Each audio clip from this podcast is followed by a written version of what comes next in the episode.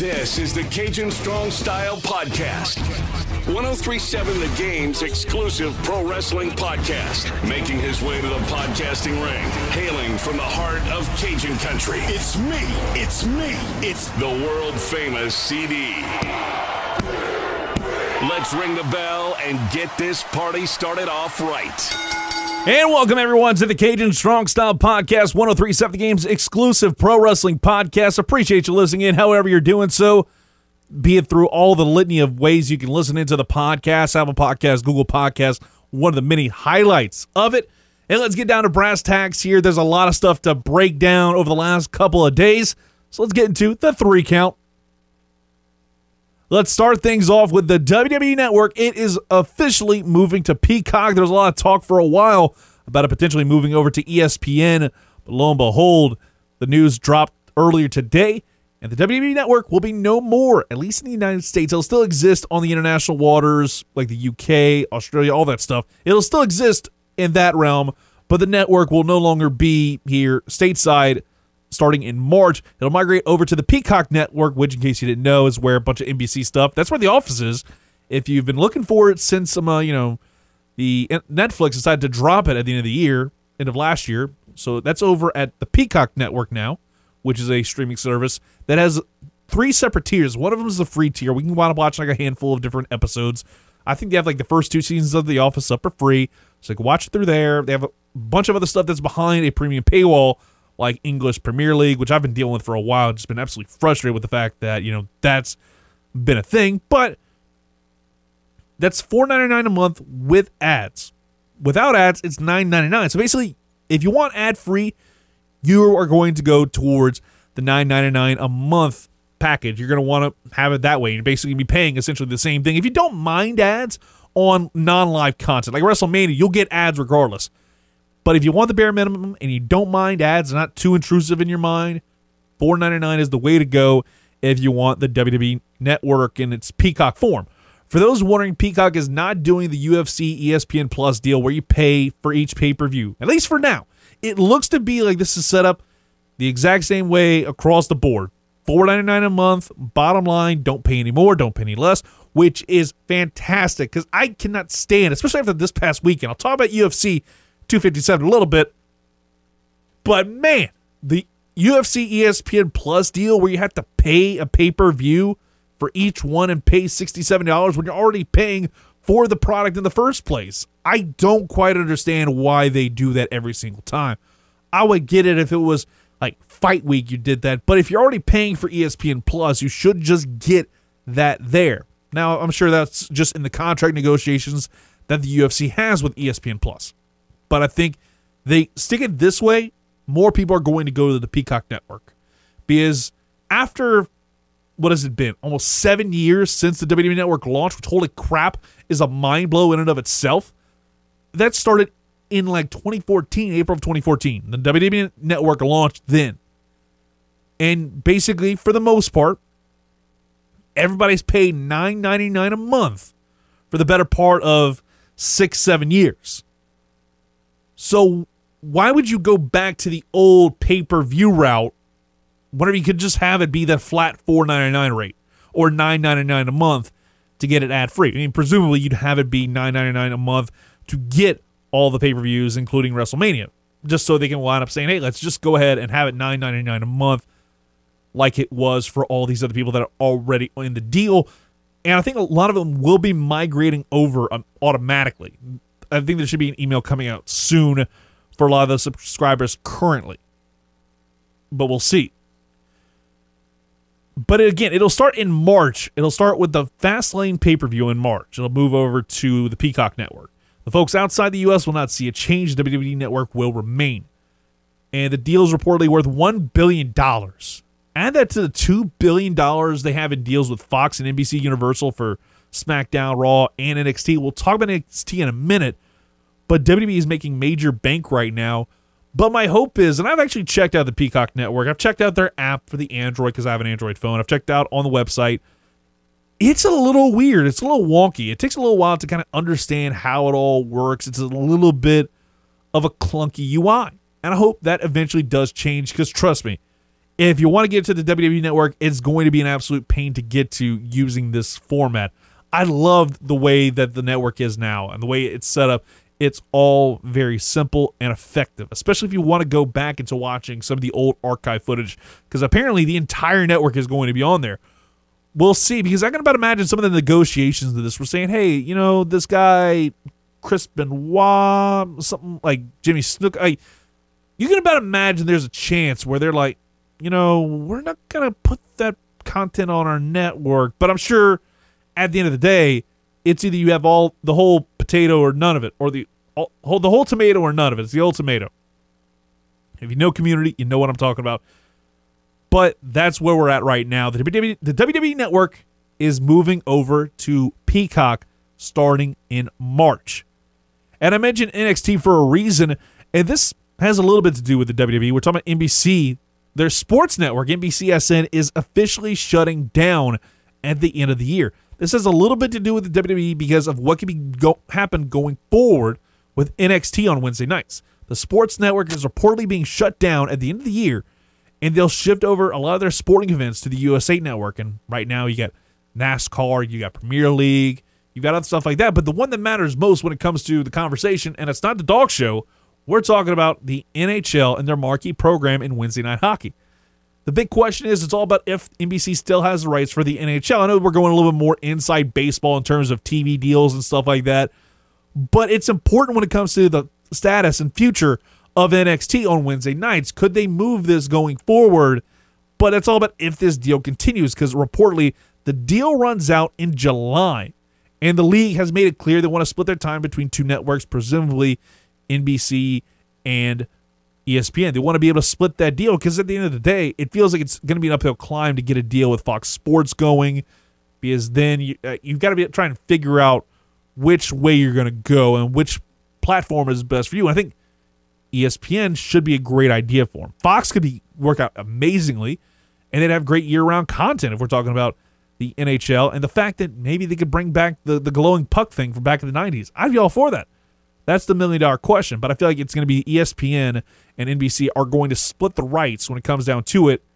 And I think it could come back to bite them down the road when it comes to the state of NBCSN and moving over to Peacock and figuring out what you're going to do with NXT. Could they move that over? I don't know yet, but it'd be interesting to see if the split between the two networks remains in favor of the USA Network having Wednesday Night Hockey and you move NXT to Tuesday or Thursday nights just to be able to keep this deal going, or do you move it entirely over to Peacock?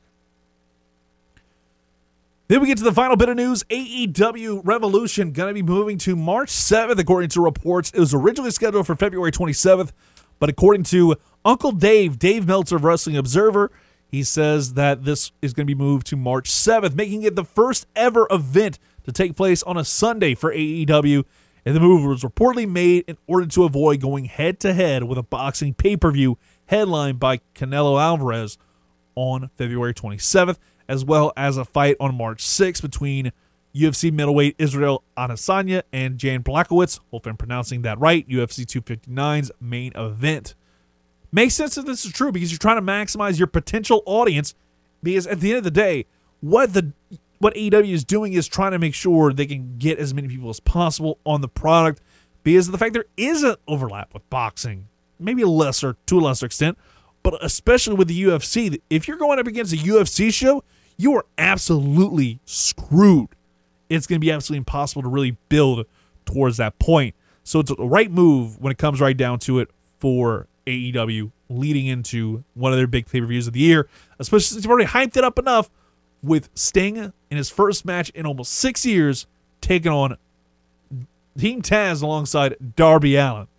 Now let's get into UFC 257 Poirier McGregor Part 2. And I have to say, it was a really good card from top to bottom. There were some really good undercard matchups. Khalil Rountree versus Marcin Prachnio winds up standing out to me.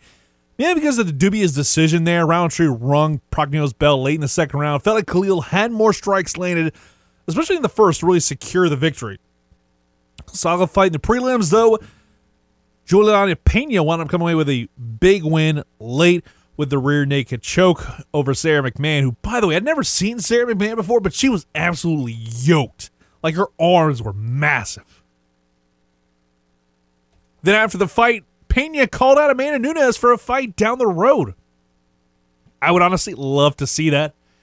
The Nunes kind of just shot that thing down right away, saying on Twitter, quote, ducking? You couldn't even make yourself a contender for me. Nunes already landing knockdowns before the fight even starts. You'd love to see that. Then you get to see another really good fight between Brad Tavares and Antonio Carlos Jr. Tavares won it by unanimous decision. They had a couple interesting spots in the match where, in the fight, I should say, each guy got hit in the dingling in the nuts a couple times in the first two rounds, inadvertent. But boy, this happened later on in the fight. I just wince every single time I see that because I've experienced getting kicked there before, and it ain't good. It is not good at all. And then we get to the prelims main event. Arman Tsarukyan. I'm probably mispronouncing that horribly, but he's taking on Matt Frevola, and Arman wound up getting the win. Really solid fight before the main card wrapped up. He got the win by unanimous decision. By this point, the the card just like slogged. You're just like, come on, I want to get to the main event. I want to get to the main card where it matters. And thankfully, the main card was so much more fun because you had more like energy and just absolute power the rest of the way. Marina Rodriguez versus Amanda Ribas started off the match, and Ribas had the edge heading into the fight for me. Rodriguez showed she's really someone to watch in 2021, knocking out Ribas not once but twice in the second round. Herb Dean was looked like he was going to call the fight, but Rodriguez got up a little bit early, but was able to secure a TKO victory a few seconds later. But it felt like Herb Dean was about to, and you know your girl Marina, she was a little bit too early on the celebration. Maybe it was a lapse of judgment on her part, Herb Dean should have just said, "All right, fight's over. You know, you won. Move on." Like it just felt like a really weird finish for a fight.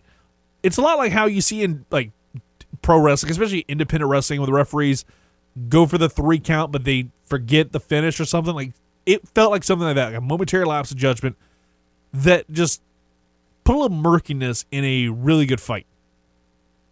Then we get to Andrew Sanchez versus Mahmoud Muradov. And I say if this fight went wound up going to decision because it was very late in the third round, Mahmoud would have won. But the finish for the fight really, really good.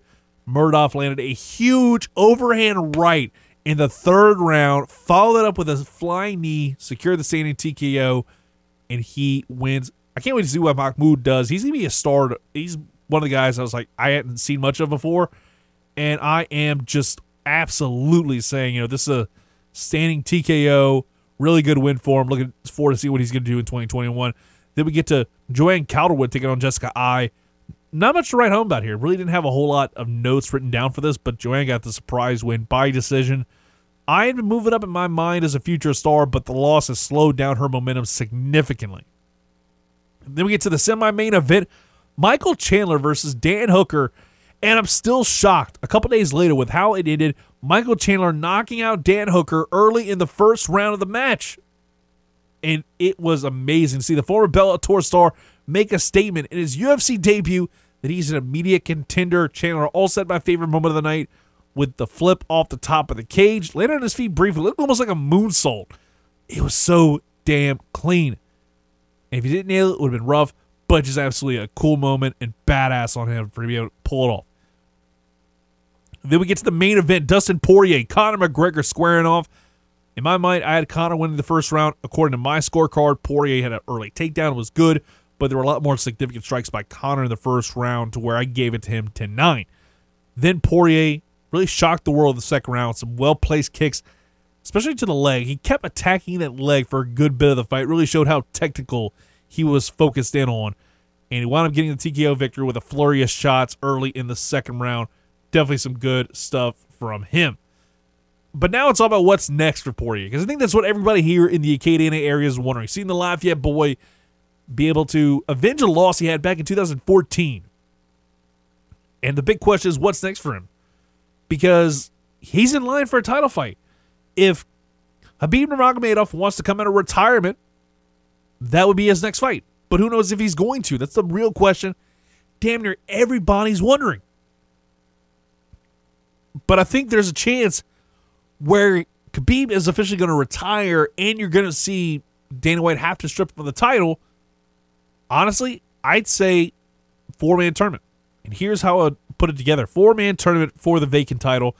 And right now, I'd say your rankings, I know Conor McGregor currently is still ranked fourth in the lightweight division, but that is definitely going to go down after the loss to McGregor. So for me, it's Justin Gaethje, D- Dustin Poirier, Charles Oliveira, and Tony Ferguson, who's currently fifth. But he, I think he moves up to four. You see McGregor move down in those rankings significantly. But those would be your combatants in this tournament. I'd say it happens late 2021 or early 2022. Now let's do something a little bit different because I feel like going way back in the day with a little retro review here. And I think this is absolutely a perfect one to go back to. And I've said I've said this before in my mind. I just said screw it. Let's go ahead and do it. Because I want to look back at a lot of Monday Night Raws from the Cajun Dome and looking at them relatively close to when they actually happened. And this is one that I wasn't at and kind of forgot about. And I want to just rediscovering the show because of WWE's playlists where they have like a little video feature and they show like different obscure Royal Rumble matches. I forgot they had one at the Cajun Dome back on January 22nd, 2007, which is about 16 years ago. Wow. 16 years ago that show happened. Oh wait. Would that be 16 years ago? No, no, no, no, no. That'd be 14 years ago. Sorry, I'm adding on to me dates. My I was told to be no math. But yeah, 2007 plus 21 is about four minus 2021 minus 2007 is 14. There we go. My brain is stupid sometimes.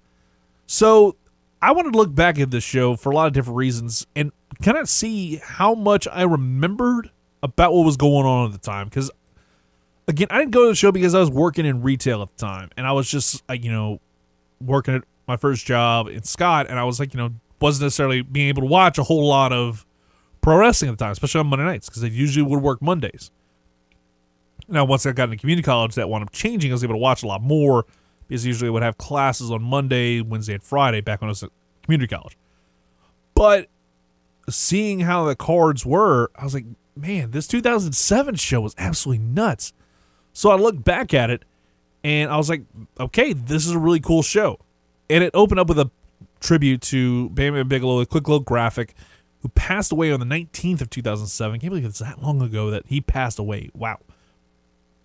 But then we get a video recap of what happened the week before with Ric Flair getting destroyed by rated RKO, and that leads to a brutal tag team main event that night. And HBK at one point was absolutely gushing. And Michaels hits the concerto to Orton, and that ends the show. And JR keeps saying that, you know, DX isn't dead, all this stuff. Absolutely amazing. And then it comes out, eh, instead of like usually when you see a Raw show, and I completely forgot this happened, where it just straight up went to cold open. No Papa Roach, straight to business. Shawn Michaels comes out to a packed house inside the Cajun Dome. First TV taping since like Labor Day 2003. And why did I say Labor Day 2003? Because I was there, and that crowd got a little too rowdy at the end of the show. It didn't come back until then, in terms of TV. They came back and had a SmackDown house show in 06 that was originally scheduled for 2005. This actually had Dr. Death, Steve Williams involved in it, which I remember that being a heavily advertised thing locally. But it was scheduled for late 2005, but Hurricane Katrina wound up wiping that out because the Cage was still being used at the time for some of the evacuees in the immediate aftermath of Hurricane Katrina. Which, again, that's a mind blow in and of itself to kind of think back about the fact that was 16 years ago. My God, I'm getting old. Shawn Michaels opens up cuts of promo making his intentions known that he'll be entering the Royal Rumble and is looking to fulfill his destiny and win the title at WrestleMania once again. Edge comes out and the two start trading barbs, and all it took was HBK, HBK calling him a coward for Edge to snap, and they just start brawling like crazy. They cut to break, and Edge and Michaels went to the back, and they just start brawling until the fight's eventually broken up. They just were absolutely tearing everything up, and you love that kind of stuff because again, it's crash TV, but you gotta love it. Then we open up with Jeff Hardy taking on Joey Mercury. This is a SmackDown versus Raw featured contest which was weird because I was like, did they just straight up give up on SmackDown versus Raw in terms of actually having the brands split up and never really encountering each other outside like Survivor Series, WrestleMania, and the Royal Rumble? Yeah, they kind of gave up on on it at this point in time. At least it felt like. I think they kind of drifted away from that again after the 2007 WWE draft. But it's a really quick match. Jeff Hardy wound up flying over the top rope, immediately knocking out both members of MNM before the match even started. And Mercury gets the early edge, throws Jeff out of the ring. And immediately after that, Johnny Nitro uncovers a padding like they did to Matt Hardy the week before on SmackDown. And it was so crazy. And then the referee threw them both out of ringside after that. Then Hardy eventually just got the quick win over Mercury with a twist of fate, and that was it. The Intercontinental Champion runs off, and they build up to the final encounter between the two leading up to the Royal Rumble, which was going to be that Sunday, which was mind blow number one for me. This was a go home show for Raw heading into the Rumble 2007, which was one, if I'm not mistaken, by The Undertaker. It's an underrated Royal Rumble match. We're going to do a bonus podcast. I'm going to go ahead and kind of look at my favorite Rumble matches of all time, and I think that one will wind up on the list. Then Vince McMahon comes out, and it was weird to see this. I, I mean, the, after the match between Hardy and Mercury, they go to Vince's office, and Coach runs in and threatens to throw Michaels and Edge out of the Cajun Dome. But McMahon says, "No, we'll put him in a we'll put him in a street fight match, pal. Now I need to go outside of the ring." And then Vince comes out, and it's weird that this was still during the time when there was no GM for Monday Night Raw because Bischoff had, been fired like a year prior. Actually, it was late 2005 after the Survivor Series, after the Cena Angle match. You know, Eric Bischoff was fired. And it was basically a McMahon show for like two years. It was weird. And he has a letter for Donald Trump. And then I was like, this is mind blow number two here. The whole Donald Trump Vince McMahon feud started around this point in January. The pay per view WrestleMania wasn't until April. Like that's how far this thing went back. I was like, really? That's nuts. Now, I mean, obviously, when you go look back at the Bret Hart Vince feud, that wound up starting at January 4, the first Raw of the new year. But it's crazy because now it's usually fly by the seat of your pants. But the show actually wound up working really well, and the build toward this was really good. And the payoff was even better because Vince got his head shaved by future president of the United States, or should I say now former POTUS in Donald Trump. It's, again, reading this statement back in 2021 and seeing this in 2007 is an absolute mind blow, but not quite mind blow number three. Mind blow number three is coming up in a minute. Vince says he should be a special guest on The Apprentice, and the ratings would skyrocket because he's the number one reason why USA Network is the top in the cable network.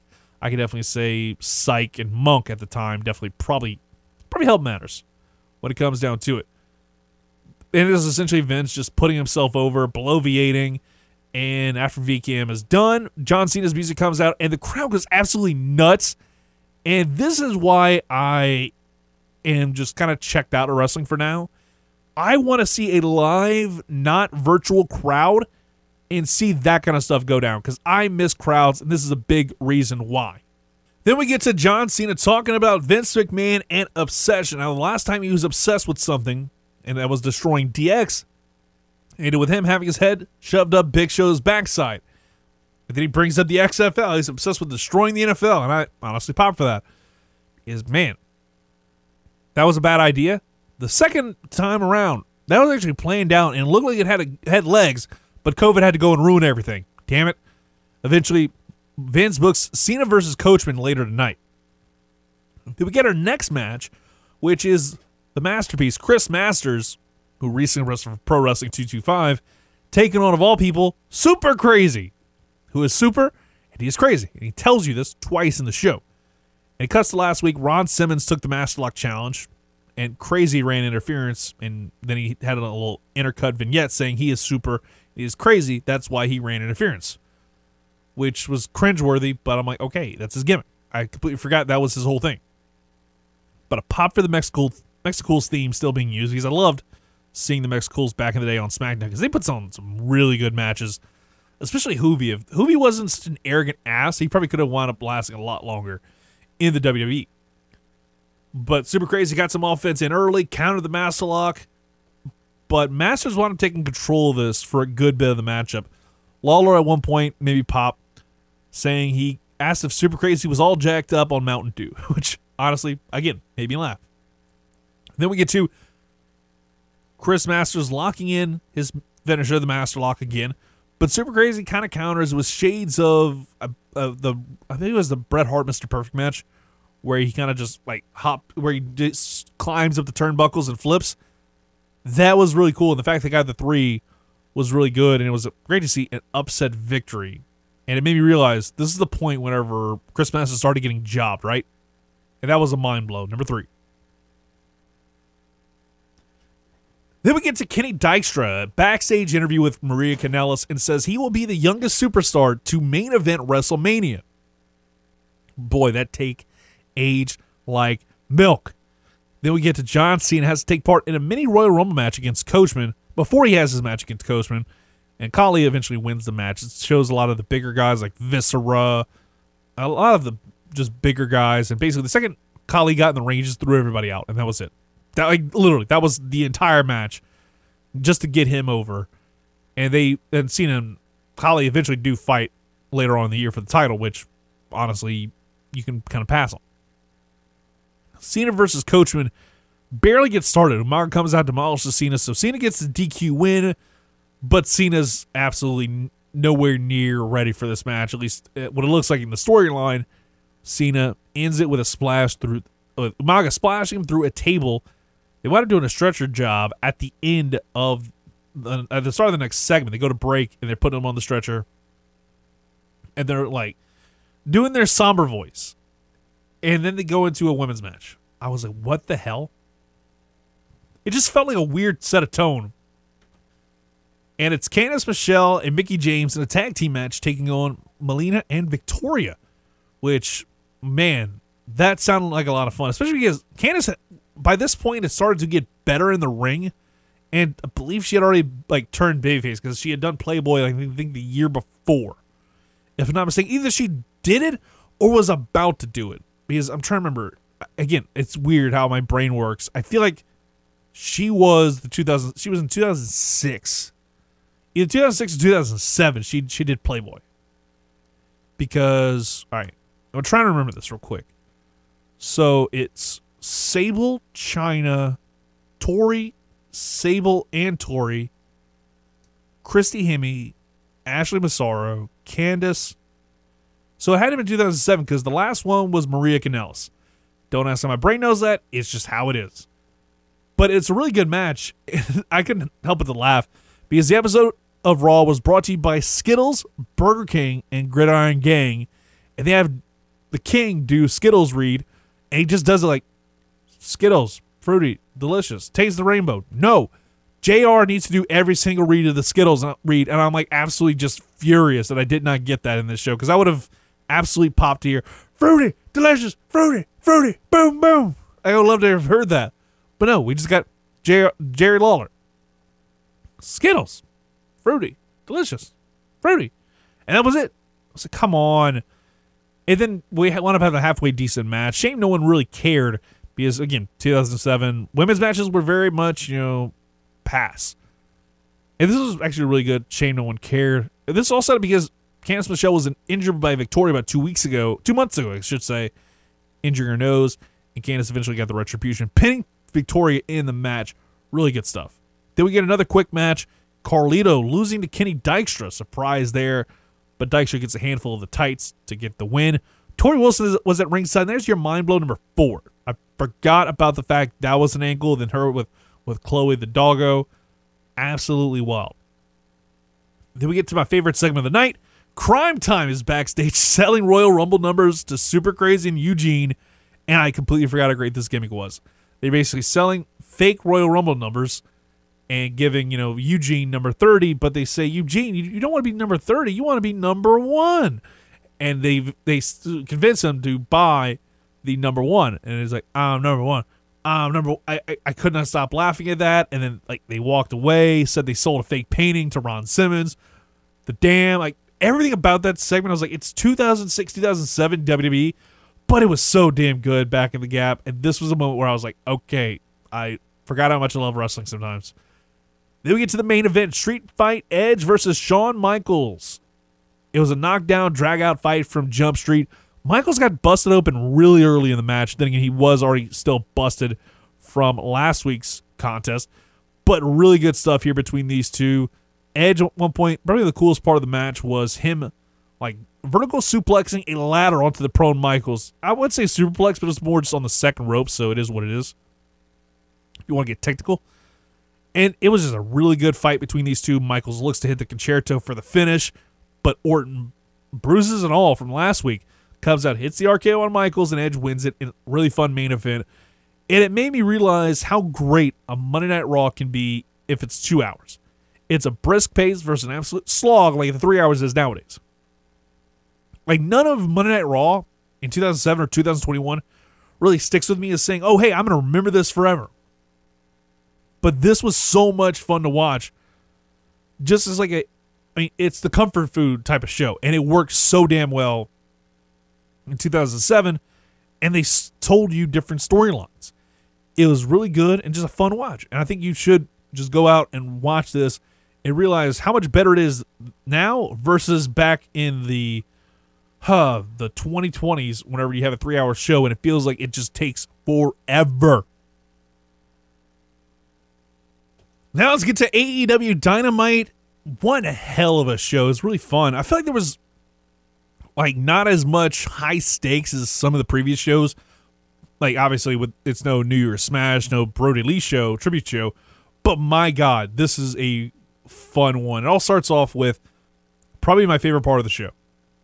With the Brodie Lee, Brodie Jr.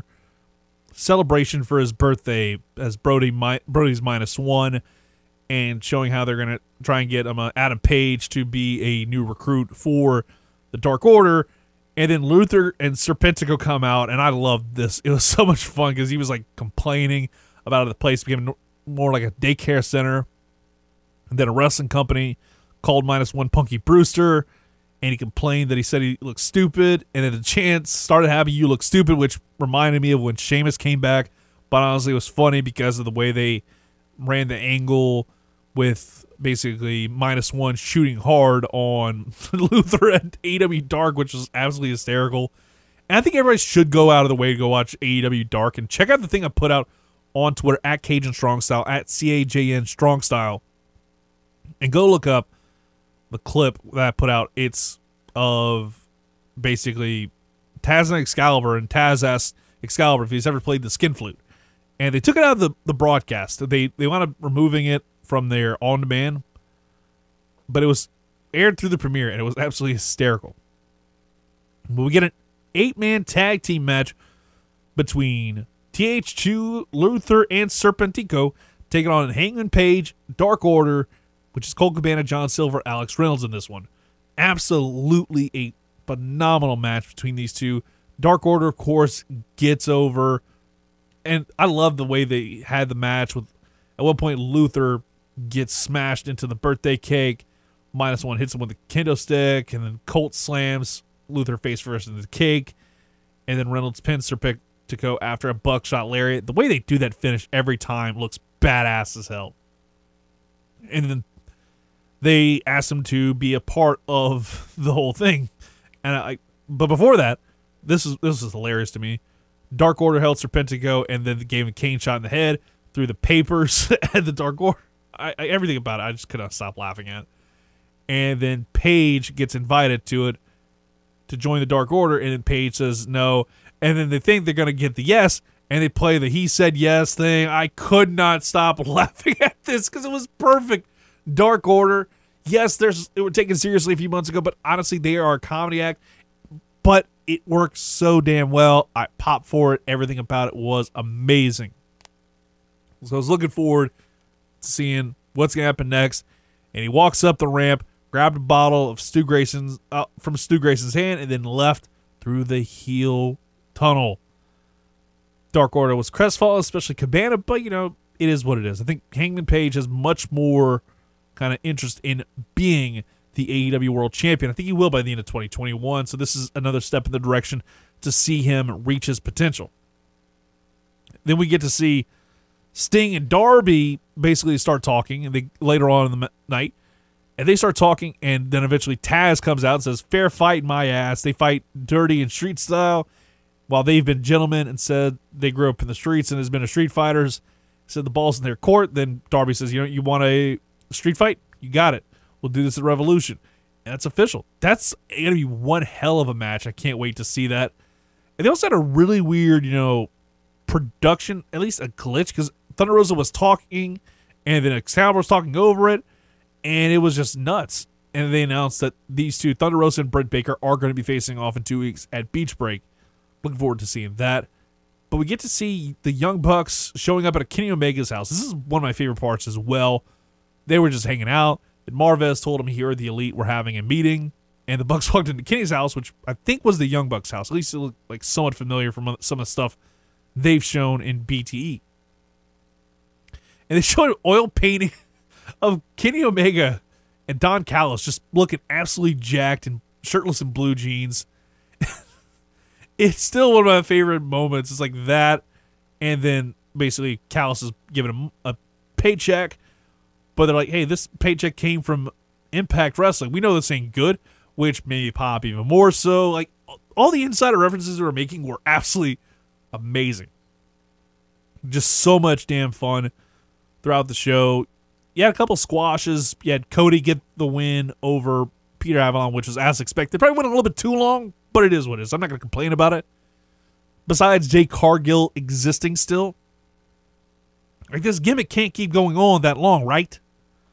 But it was Iron Tech climactic, went way way too long, and the announcing was kind of all over the place. Not a good segment. They went to FTR and Tully Blanchard sitting in booth and bragged about how FTR is number one. And then Jurassic Express walked in, said being in the ring taught them something about himself, which is that he could be either of them. And Dax stepped up and said he'll fight him next week. So we'll see about that. The best part about this is we're gonna hear Junk, uh, Tarzan Boy on AEW Dynamite. Hell yeah! A really quick match with Jon Moxley beating Nick Comoroto. Not much really to say, but Comoroto looks like an absolute just monster. And I thought maybe you know he just feels like he's a big jobber, but I want to see more from him on Dynamite and Dark, getting wins and building himself up because he could be an absolute beast. He has a presence among himself, so I'm looking forward to seeing what happens down the road. But it's all about Moxley wanting to have that rematch with Kenny and saying like he's tired of this, and then they show Kenny Omega basically beating up the Lucha Bros and stuff, and it was really interesting to see how that thing went. This is like earlier in the day. Like, there's a lot of other stuff that goes on, but I want to just jump to one thing in particular: the main event of the night. They had some cool stuff with Private Party, but it's all about the main event. I cannot stand the damn Chris Jericho MJF theme. The mashup is the worst thing ever. Just play Judas it was a bad mashup that made, you know, the rated RKO mashup theme, made the original Jericho theme uh, like laugh because it was god awful. It sucked. One thing that didn't suck though was Sammy Hager Hagar endorsing Sammy Hager, Sammy and Hager. Really good stuff right there. And it was a fun match. It was really quick. You know, you get to see some stuff that's coming up for next week. Pac, Phoenix, and Moxley taking Omega, Gallows, and Anderson. Can't wait for that. And then MJF got the win. So MJF Jericho are going to be the tag team representatives for the inner circle after MJF rolled up Guevara, had a little bit of a tights, and then the show went off the air abruptly as Ross asked what the hell happened. Like literally, it was just like fade to black for like 10, 20 seconds, make you think when you watch on DVR, you don't know what the hell's going on. And it was absolutely crazy. But a really good dynamite show that I felt like, you know, after the last few weeks of really, really good ones, it was a step down, but it was still pretty damn good. All right, so that'll about do it for this week's Cajun Strong Style podcast. We're going to do a bonus one for the Royal Rumble, but that'll be more later on the week, let's say Friday or Saturday. So until then, make sure you leave us a rating, be it a five star rating, a six star rating, whatever you want to rate us on your favorite podcast gimmicks. Appreciate you listening in. And until next time, have a good one enjoy the wrestling.